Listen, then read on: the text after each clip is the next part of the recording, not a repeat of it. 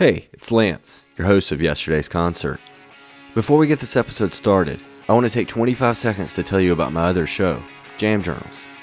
Jam Journals is a podcast that takes you on a journey through music history, featuring live performances from some of the most iconic concerts of all time.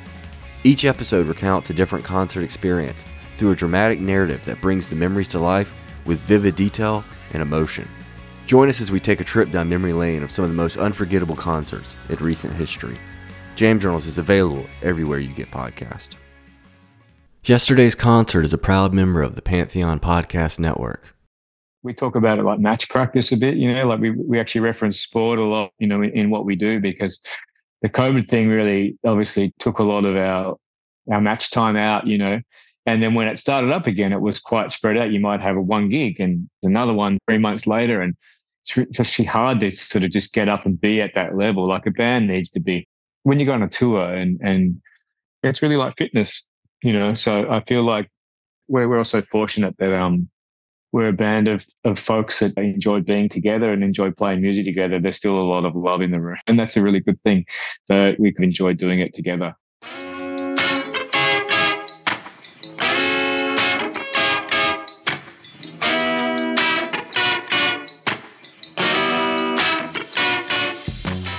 Welcome to Yesterday's Concert, a podcast that celebrates live music. My name is Lance Ingram, and in this episode, we talk to Dave Symes, bassist for Boy and Bear. We discuss the band's new self titled album, including adding more digital elements, plus their value of being collaborative. Grab your earplugs for rock's most consistent band.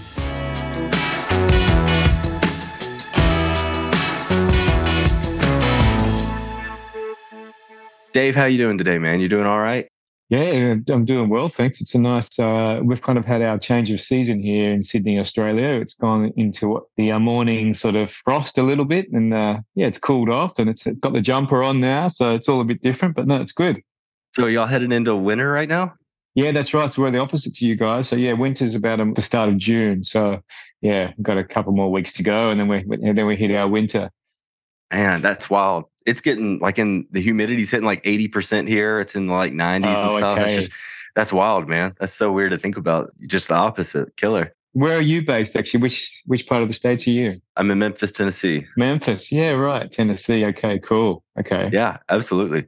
So, well, Dave, pumped to talk about the new album. But before we do that, let's do a couple icebreakers, just have some fun, get to know each other. So, my first question for you is in honor of your new self titled album, What's your favorite self-titled album? Oh, gee, that's an amazing question. I don't even know if I know of any self-titled albums. Isn't that classic? Yes, you do. Give me a few, and I'll tell you if I know them. Like the Jimi Hendrix Experience. Their first oh, album. There you go. Well, that's probably one of my favorites actually, because I remember um, when I started playing music, it was at this party in, in the neighborhood I was growing up with. I was I was eight, I was the only kid at the whole party. You know, it was all these adults, and um, I remember the family was from from Northern Europe, like from Denmark, and they they used to put on these kind of you know wild parties. And I guess I was just sort of sitting there, and the, and, and the lady who owned the house took me into her son's bedroom. And her son was much he had, he had left home years before, and she pulled out this little guitar and said, "Oh yeah, why, why don't you have a go on this?" And and his room was full, so she kept his room sort of still the same, even though he was probably in his thirties or something. and it was all Jimi Hendrix paraphernalia and stuff everywhere that was my introduction to Jimmy and was playing this guitar in this guy's bedroom with all this, I guess, posters on the wall and whatnot. And, and not long after that, I started listening to, you know, the experience and his records and stuff. So I'm going to have to vote for that. Isn't it funny? My mind went blank then when you said, and I thought, oh, I hadn't even thought about yeah, self-titled records. Who else has done one? But yeah, there you go. That's, that's a nice memory for me. Yeah. Nice. I love it. Thanks for sharing, man. So in your opinion, when it comes to your bass rig, what do you consider your secret weapon? Wow, that's that's a cool question too. Just recently, I've always been pretty neutral actually in terms of like, you know, I come from like a jazz and, and soul funk background in terms of my development as an electric bass player and then moving into multiple genres. But but from that I guess I took like I've just got a bass that I've got set up the way I like to play it and I've got the Ampeg bass rig and I thump it out. But um in more recent times I got onto something by an Italian luthier and builder who builds pedals and things and amps He's called Jad Freer, and he's he's from Italy, and he's got this thing called the Capo, which has become my um my live pedal, which is a DI preamp saturator kind of thing. And I mean, it's been amazing in the studio too. To be to be honest, it's a, it's a it's a studio quality tool, but I've been using that live, and it's been it's been really great. That's awesome. That's really cool. Okay, so next question. I know you guys are an Australian band, but what's an American city that you love to play? Oh, yeah, cool. Man, what I love about America actually is the differences, you know. So, like, because, you know, we come in often and we, and we spend a month there doing shows, and it's amazing when you get to sort of do the full circle, you know, not that we've been everywhere because it's, it's a massive, mass, massive place. But there's something really special to me that whole kind of West Coast. Once we sort of start from from Vancouver in Canada and get all the way down to San Diego, you know, there's something geographically amazing about all of that. But then if I think about city to actually play concert in or something like that, there's something I've got. I've got a real fondness for New Orleans, and uh, we've only ever really played it once. But I've been there myself many other times, and I just feel like that's just like this musical hub of a city of just like the vibe of live music there is sort of insane. And there's a lot of great venues out of the main downtown, you know, you know, French Quarter and all that. That you know, once you get out a bit, there's just I've just been to some amazing shows down there. So yeah, I'd love to play New Orleans again. And actually, yeah, that's really cool. That's as, since I'm just down the road from New Orleans, it's only like a six hour drive for us. I've been a fair amount of times, and I mean, I did you go to Jazz Fest this year or? Uh, it's been on my bucket list, and I had the Stones were supposed to play it several years back, and I had a ticket, and then they canceled, and then they rescheduled, and then they canceled, and so I haven't made it to Jazz Fest, but I did see Kiss on Halloween night in New Orleans, and oh, that yeah. was a blast. Yeah, wow. Like it was just the freaks were fully out that night, and it was it was really cool, yeah, really cool night. What I, what I loved about Jazz Fest was it wasn't it's not so much the festival in terms of like the on like you know the outdoor bit. I mean that's great, but I don't know if it's still the same. But it, that all kind of finishes by six or seven o'clock, and then the city becomes the festival, and there's like every venue has has music on all night, and and, and that, that's often where you're kind of getting all the great gigs, you know. Yeah. Did you guys play Jazz Fest, or did you just attend? We actually didn't play Jazz Fest. No, I, I, I, just attended a couple of times, actually, just as a as a music fan. I took myself to New Orleans. I actually met a bass player who came to Australia a couple of times, and we became mates. So I, I sort of took myself to New Orleans like I don't know, probably half a dozen times, and just stay with him and and just sort of check it out. And yeah, it's just a bit of a, a musical pilgrimage, you know. yeah, no, that's killer, man. Well, that's killer. Well, last question, and then we'll jump more into the conversation. So, like I've said, you guys are Australian, but I want to know. All my favorite bands seem to come from Australia. What's in the water down there that's making all this good music? Like, what's what's happening down there, man? That's really cool to hear. You know, that's, a, I mean, I feel like our scene is really strong, actually. I mean, we're a small country. We're a long way, we're a hell of a long way from you guys and from, and from, you know, the UK and Europe. Maybe one thing that I think is like a point of difference, maybe, is that our influences are everything in a way, you know. So it's like we grow up and whatever sort of has dripped in here, like it's it's equal parts, you know. So I feel like me as a musician and, and us as a band, Boy and Bear, like there's as much American inspiration and influence as there is European, as there is whatever's sort of come out of here locally, you know. And I so I feel like there's a real melting pot of all that, and I feel like we've dealt with that in a way that's become like sort of made our own sound. You know what I mean? Whereas I feel like if you um, if you grow up in the UK or this or America, it's kind of there's enough going on. You could just sort of you know be in that one world a bit. I'm not saying that's what actually people do, but I feel like over here it's kind of a little bit more dip your toe into lots of different things along the way.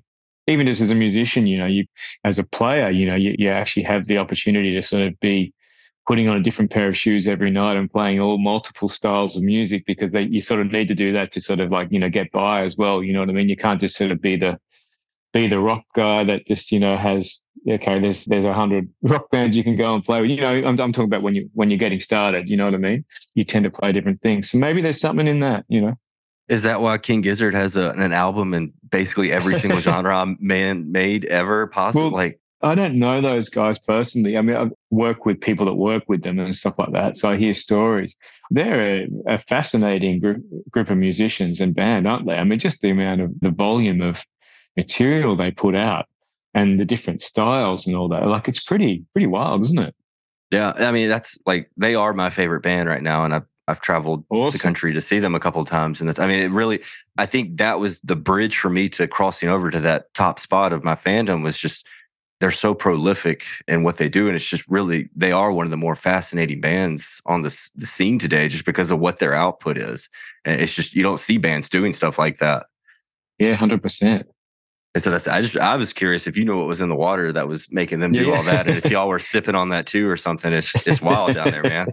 So I mean, but speaking of albums, tell me about. I want to start with a really broad question to start. Um, yeah, with your new album, your new self-titled album, when and where did you guys record, write, and record that album?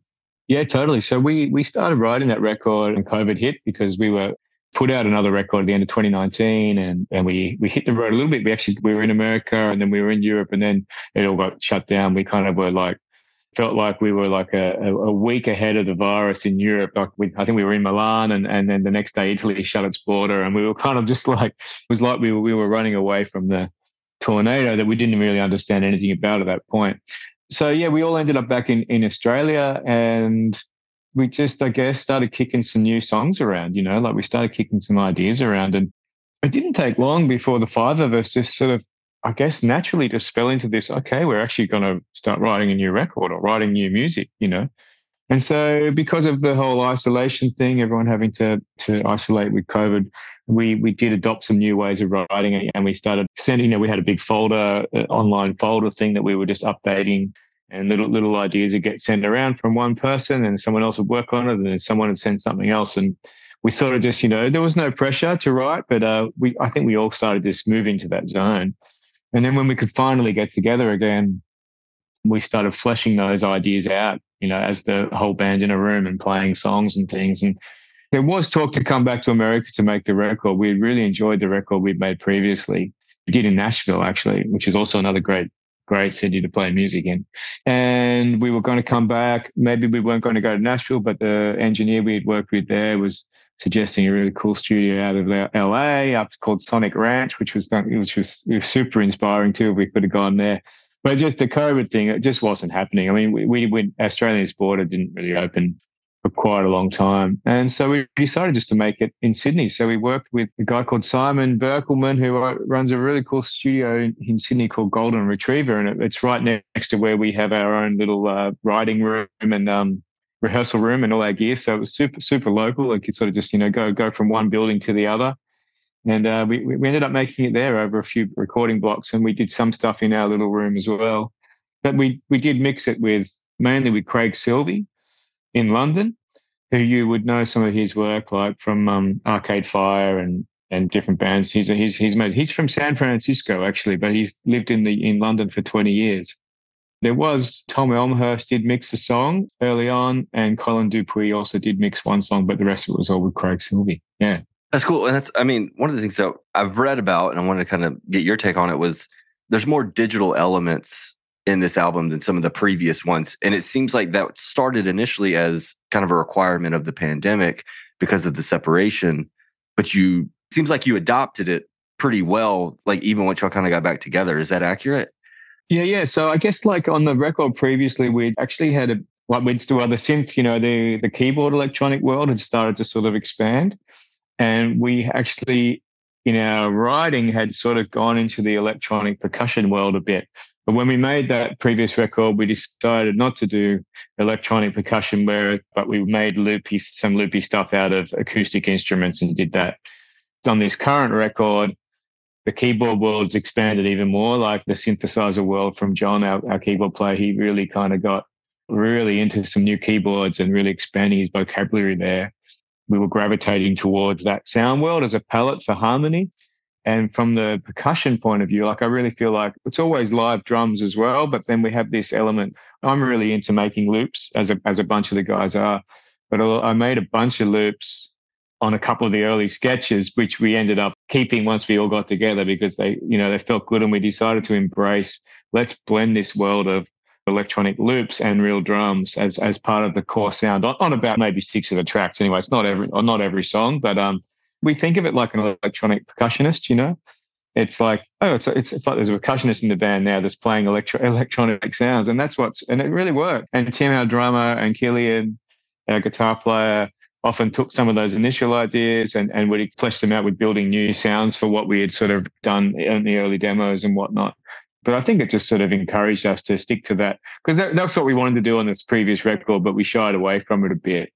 This time we had the confidence. No, I think we can make this work, and it's working live for us too. It's not like something we like. Like we don't play with track, or we don't need to have that element in live necessarily. Like we kind of maybe just have a couple of sounds on a pad or something. But I don't know. It's just sort of like it just creates like a, an energy. Why'd you guys shy away from it on the Suck on Light album? The engineer we were working with, I mean, it was cool. He was like, "Oh, let's let's make our own electronic sounds by." So we we often did things like we would treat other skinned instruments with tape and with towels and whatnot and record sounds and then we would make that into a so in a way we kind of did did do it but their their source was more organic sounding rather than actually be a digital a digital sound. So that was cool on Suck on Light because it was like, oh, we actually just built our own samples of sounds. But this time, I think we wanted to sort of stick to it being a little bit more, I guess, a bit more focused. And no, we wanted to have that electronic sound, you know, for this intro of this song or uh, this chorus or whatnot. We actually wanted to have that element. So since you were you were leaning more into these digital sounds like the synth and the electronic percussion, were those musicians in the band leading the progress and development of this album more so than maybe like Harlequin Dream or something like that?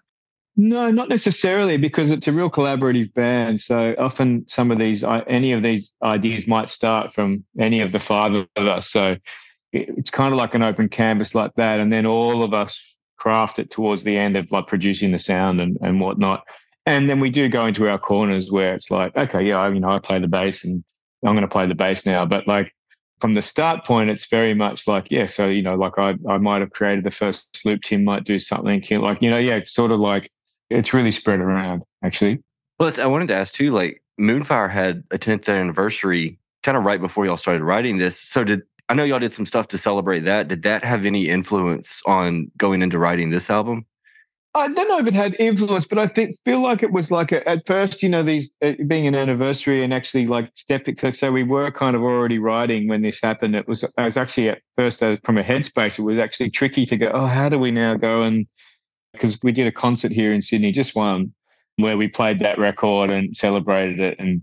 So you have to rehearse old songs and do all that. And I think there was a like at first a bit of nervousness. Oh, how are we going to sort of flip our flip our musical mind to go back, you know, because we're writing all this new stuff. So in a way, it was, but it was actually really refreshing because it was kind of like it came together really easily in the audio. It was a great concert, and I think it was nice to kind of like actually maybe revisit some of those roots and present them with fresh approach. You know, as much as we played the record, we still played like the band sounds now, ten years on. You know, the band's developed and the band performs differently. I think it gave us a, a boost of like enthusiasm just for music, you know, actually, which was cool. And also probably the confidence of what we were writing for this new record and what we were, how we were recording it sort of, yeah, we, we, you know, we're really feeling strong about the new batch of songs and stuff. My approach to listening to the new album was I listened to an old album, then I would listen to the new album, then I would listen to an old oh, album. Yeah, right. Then, so I went back and forth between because it, I felt like it would kind of I hate to compare albums, but it just to kind of put a frame of reference around it just as well. Because I mean, my thing is when I when I listen to you guys, it's it's so consistent album to album to album. And so that's my question is like, what have you learned in creating the four albums that's led to this kind of consistency? I think every record, like definitely the discussions we have afterwards, you know, like with sometimes not immediately after, but once we're then out touring on that cycle of that record or whatever, you, the conversations do start about what was really great about what we experienced uh, or what was something we maybe want to tweak next time, you know, like that kind of classic thing of, okay, now we want to sort of like the electronic thing on this record, like explore that further for the next record or what really worked on the last one. The consistency, I think, though, is that nothing's radically that different in terms of it's not all of a sudden like you know this our new record does isn't all of a sudden us now up there. Like the uh, electronic element is actually quite small in a way. It's still there's a drum kit there's a, there's electric bass there's piano sounds there's acoustic guitar electric guitar leads and, and harmonies and vocals. Like that's still there across all records in the forefront. And the other elements get added and and the songwriting changes but there still is a lot of crossover from each record maybe that's the consistency part. I think, you know, we are very much a live band. Like we still get up on stage and play. We don't ever put track on or whatever like that. There's, it's kind of like it is just the five of us playing and And we, so as a band, you do actually evolve, don't you? And you, you kind of get better. You know, you get better at playing together. Like you, you just your communication, and you live in each other's pockets, you, and you and you play in the pocket with each other, and, and that kind of develops. But maybe that consistency is there from the beginning, you know, and maybe that's something you've sort of heard between the between the records. Well, I did want that was one of my questions was how has longevity played into remaining consistent over the years? I mean, aside from that little gap that y'all had for a break, y'all have been together for a while and playing together for a band. I mean, as a band for a while. Does there has to be a level of comfort, like you said, into playing together that you wouldn't get if you were just playing in a two year old band or whatever it is? Oh, yeah, hundred percent. It's like you know we we talk about it like match practice a bit. You know, like we we actually reference sport a lot. You know, in, in what we do because the COVID thing really obviously took a lot of our our match time out, you know.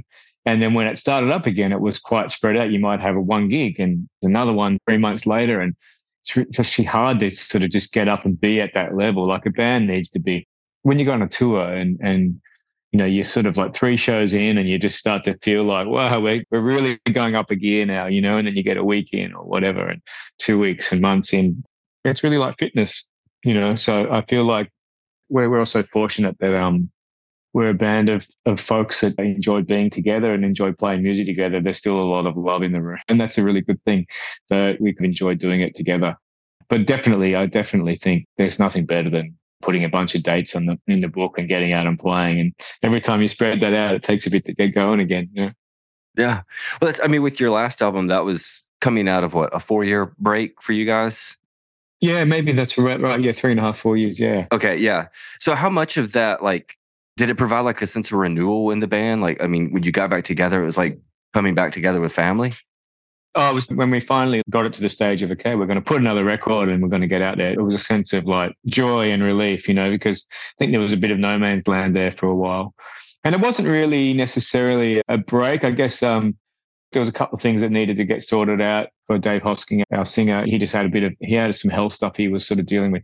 But we did start writing anyway, like during that. So we were still doing things. Wasn't clear break, but it, at the same time, yeah, it wasn't like our vision wasn't as clear as it had been previously. So that, that made a few of us a bit nervous too. Are we going to do this again? Are we doing it this year or next year? Like we wanted to know. But um, yeah, it was definitely a relief once we got going again, and it felt great. Yeah, getting everyone back together and actually going, cool. We've got a date in the book to go and record, and we're gonna we've got some shows we're gonna book in. Well, and I mean, I know this is the kind of the second album coming back from that. You did have the break from the pandemic where you guys were separated, and I know you're not the lyricist, but and maybe I'm reading too much into the lyrics, but some of the songs on the new album, like Just to Be Kind, Apex, and Hostage to me, my interpretation of the lyrics was like, this is a love letter to the band itself, it seems like. It kind of seems like they work on a simultaneous level. I mean, is that something y'all acknowledge or am I just making something up? I mean, that's great. I mean, I think like, you know, lyrically, we all kind of take our interpretations how we do, you know, as individuals, like as a, as listeners. That's a nice thing about poetry and music. I think it can really kind of mean different things, but there's definitely a sense of optimism throughout the whole record lyrically. Dave Hosking, our singer, he's has been fascinated by the fragile nature of our own mind, but also what we're capable of, you know. Um, and so, in his own words, you know, he would say there is love songs, but there is songs of struggle and there's also songs of celebration, you know. So it's yeah, maybe what you said. There's some celebration and love songs in there, as well as you know, maybe also talking about some certain struggles, you know, to get to those points. Given like we've said, the longevity of your band, as well as just kind of the ups and downs and ebbs and flows of being a unit. How has that affected your previous work within the band? Like with this new album coming out in a couple weeks at the time of the recording, how do you look back on your old works now, knowing everything that you know with this new album? Yeah, that, as an artist, I think we look back and we kind of critique the things that we feel that we didn't quite get there. But we do, I think, celebrate the wins too. We kind of are proud of the things that we like about each record or proud of the feedback we get from different people as they talk about it. But we do talk about every record and every recording experience critically. No, like we kind of do break them down. You know what I mean? Like, and as a way forward, as going, well, maybe we didn't get that thing right, but what we got from that was that experience. And that's the thing at the time, you know, we were in the moment and we were trying that or we were learning. And I think we've learned from every record and we've matured from every recording experience. and I don't think that'll ever change. You know, I think if I had this chat with you in a year's time, like the record we're about to put out, I have a couple of things in my mind about, uh, would, you know, maybe I wouldn't do that this time, you know, and I think that's how you always push forward for the, that's what drives you to do another record, you know. No, yeah, that's great. And that's how do you balance challenging yourself and learning from the previous album versus appeasing the fans? Because I mean, you have a dedicated fan base and you want to make sure they enjoy and love what you put out, but as an artist, you have to challenge yourself or else you're just stagnant. Yeah, totally. And I think it's something that we don't think about that much. I feel like we just kind of create the music that we create and maybe like it's not that drastically out of character what we're creating with these changes, you know. So hopefully the audience just sort of comes along with us. But I think if you're trying to sort of think about that too much, it can be become a bit stagnant maybe or maybe stops you in your growth. And I feel like a song that you're proud of and a performance that you're proud of is probably just one that's straight from the heart in general, isn't it? One that you sort of you're not you don't have those boundaries. But um, in saying that, yeah, it's not like we're uh, really reinventing the wheel here in what we do. Like I think we've got our genre that we've kind of ended in in, in a way.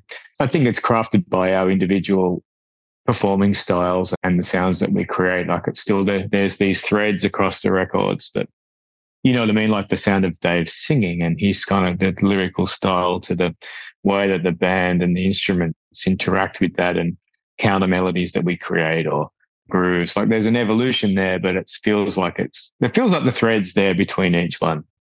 Well, that's, I mean, like we talk about these digital elements that are more prominent on this album than previous ones, but you know, like I said, in the way that I approach listening to this album and as well as your previous discography, you could have placed this album anywhere within your discography and I would have said, yeah, it came out that year. It would not have surprised me. I mean, it very is much linear with any point in your band. And that's what I mean by the consistency is like, yeah, cool. you are a consistent band in what you put out in that it's all very great material, but it does really seem to kind of just y'all have locked into this niche and y'all are doing it well. Oh, oh, oh that, oh that's great, Lance. Cheers. And I think maybe like there's a little bit of every record in every record. Maybe that's part of that consistency too. I don't think, yeah, I feel like the good bits of each record kind of, when I say good bits, the bits that we still gravitate towards get threaded through to the next one and something else maybe gets developed. But there's definitely, there's, there is a lot of crossover there. Well, and I mean, that in of itself is just growth as an artist. You're talking about that. Like, I mean, you're pulling from each album to kind of work on yourself in that and to say like this is what I really value about myself on this album and you take that to the next album it seems like. Yeah 100% yeah that's definitely something that, that we do you know collectively definitely. Okay as we kind of start to wrap up my last question is what's been your strongest lasting value as a band in your opinion? I feel like it's collaboration. The five of us collaborate on every aspect of what we do as a band so we collaborate on the songwriting, we collaborate on the recording, we collaborate on the the vision for the product we're creating, like the artwork and whatnot. We collaborate on the live show and then we collaborate on the storytelling of, of the music and the interviews and we collaborate on the business. so we collaborate on the, on that side of it. So I feel like collaboration is the fact that we are collaborating in a way that's so equal and considerate of each other. I feel like as a band, that's what's giving us longevity of looking at a career that's now kind of 12 years in or whatever, as well as a vision for the band to be doing this for the next 20. yeah. You know? Was that how you approached forming the band? Was with that kind of open collaboration? Has that always been the ideal? I think it's developed along the way to be more and more that to the point now where it's kind of, yeah, it is sort of super, just really equal like that. So I think that developed through experiencing each other and experiencing the music industry because it can go kind of it can go a few different ways in this industry and there's a few examples out there where it's not as uh, easy as the way that we tend to do it if you know what i mean. It can get a little bit get a bit tricky to navigate you, the world of it. So i think that's a strength for us for sure. Well i mean it seems like too with the closeness that you have as you describe as having in the band, it seems like that's that really takes that the extra mile for you guys to have that to be so friendly and everything. Yeah, totally. And you know, you've got each other's back along the way, you know. Everyone looks out for each other and you have your strengths and weaknesses along the way. And it's nice to be able to, you know, it's like a, you know, once again referencing sport, it's like a team. It's like a, you've got to play to your weakest player or whatever they say. You know? yeah. Well, uh, your new album's coming out May 26th. And I just want to say I thoroughly enjoyed it. I think it's a fantastic album. I love the lineage of the band and where it's come from and where you are with this new album. And I look forward to the next five albums that you guys put out. But I just want to say I appreciate you taking the time to chat with me today, man. Yeah, thanks, Lance. Well, we'll straight back at you, mate. Appreciate you, you taking the time to listen to our music and to talk about it with me. And on behalf of the whole band, yeah, really looking forward to letting people hear it. I'm Lance Ingram, and this is yesterday's concert. Thanks for listening to another episode of my show. For more live music podcasting, check out our other show, Jam Journals. If you're feeling kind, give us a five star review on Apple Podcasts and check us out on all the social media platforms. Email us at info at yesterdaysconcert.com or visit our website, yesterdaysconcert.com. So until next time, give us a subscribe, tell your friends, and most importantly, take care of your shoes.